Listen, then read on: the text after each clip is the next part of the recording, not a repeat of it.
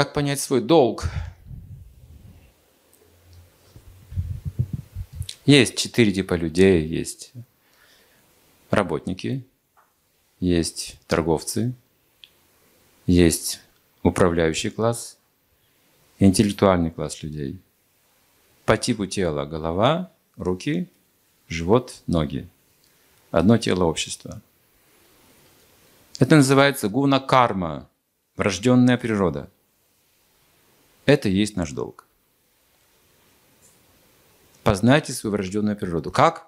Не подражайте никому. Давайте подумаем с вами. Что после себя я могу оставить ценного?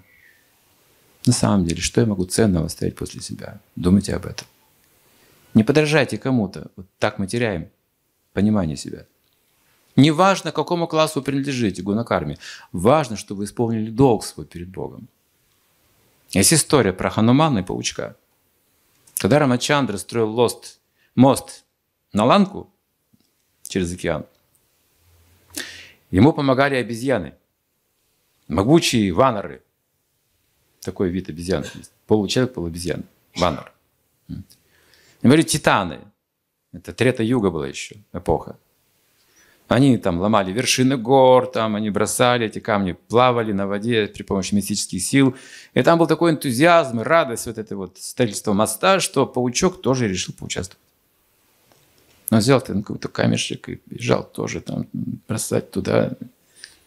А Хануман летел по небу с куском горы. Не заметил этого трудягу. Говорит, туди с дороги не мешай. Ха-ха-ха. Что ты такое бросил? А Рамачандра рядом стоял, заметил, говорит, Хануман, а почему ты смеешься? Ты работаешь в полную силу? В полную силу, говорит, работаю. Да.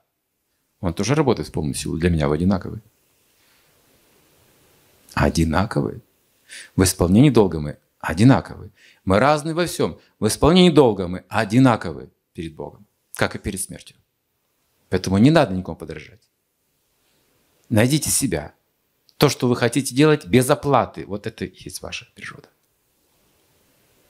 Отпустите себя. Не нужно денег, скажите. Вот хочу, что я хочу делать. Не надо мне платить за это. Вот тут вы найдете себя. Где ваша душа участвует, ваше призвание. И тут вы будете наиболее ценным человеком.